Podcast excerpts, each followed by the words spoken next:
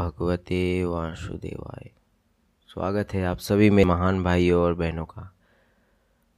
आज के इस एपिसोड का नाम है अर्जुन के लिए अधिक कल्याणकारक क्या है? तो चलिए शुरू करते हैं आज का यह अध्याय, पहले का अंतिम एपिसोड है। श्लोक पैतालीस। अहो बत महत्पापम।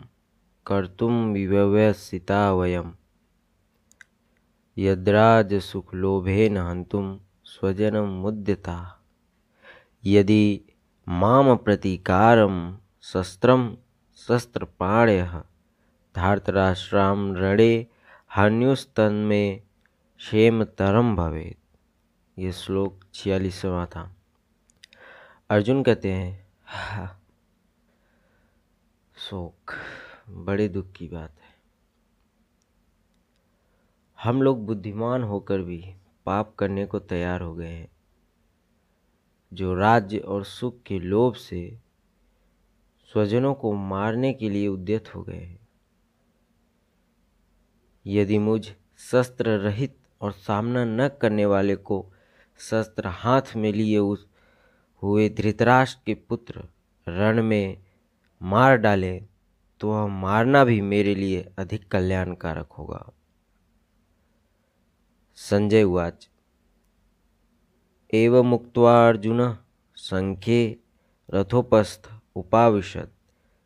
वीरश्रीज्य सशरम चापम शोक संविघ्न मानस।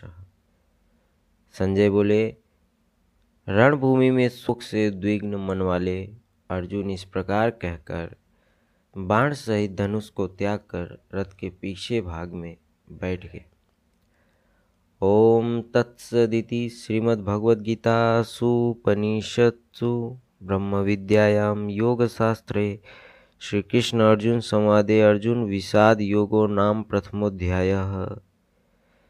इस प्रकार उपनिषद ब्रह्म विद्या तथा योग शास्त्र रूप श्रीमद् भगवद गीता के श्री कृष्ण अर्जुन संवाद में अर्जुन विषाद योग नामक प्रथम अध्याय संपूर्ण हुआ।